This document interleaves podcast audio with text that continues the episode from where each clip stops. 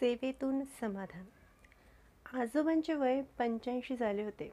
आजींचे वय ऐंशी होते.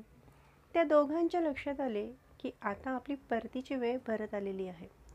दोघांनी विचार केला की आपण केलेल्या एकमेकांच्या बाबतीतील चुका अपराध मान्य करू. एकमेकांना सांगू. म्हणजे मरताना रुखरुख राहणार नाही.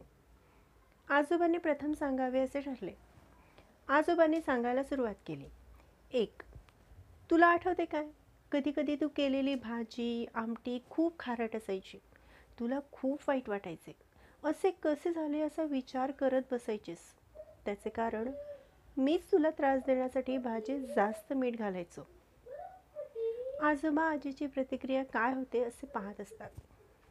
आजी न रागवता शांतपणे म्हणतात पुढे सांगा. आजोबा सांगतात तू ठेवलेल्या वस्तूची जागा मी बदलायचो. त्यामुळे वस्तू शोधताना तू त्रासून जायचीस. आजोबा आजींच्या प्रतिक्रियेसाठी वाट बघतात. आजी न रागवता शांतपणे म्हणतात पुढे सांगा.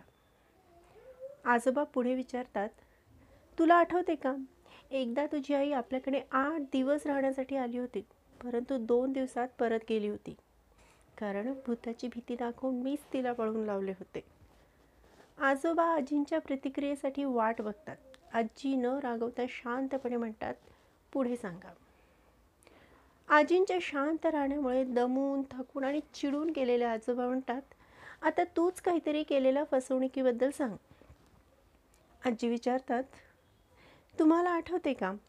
आपले लग्न झाल्यावर मी तुम्हाला माळ घालता क्षणी तुमची आत्या चक्कर येऊन पडली होती आणि तिची वाचासुद्धा गेली. कारण मला बघायला फक्त तुमची आत्या आली होती.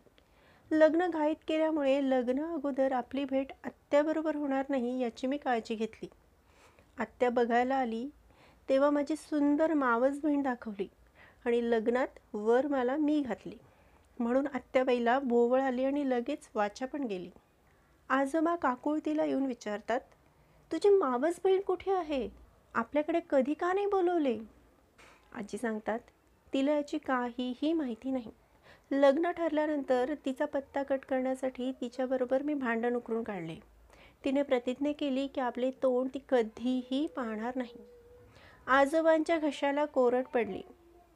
स सुनार की एक लोहार की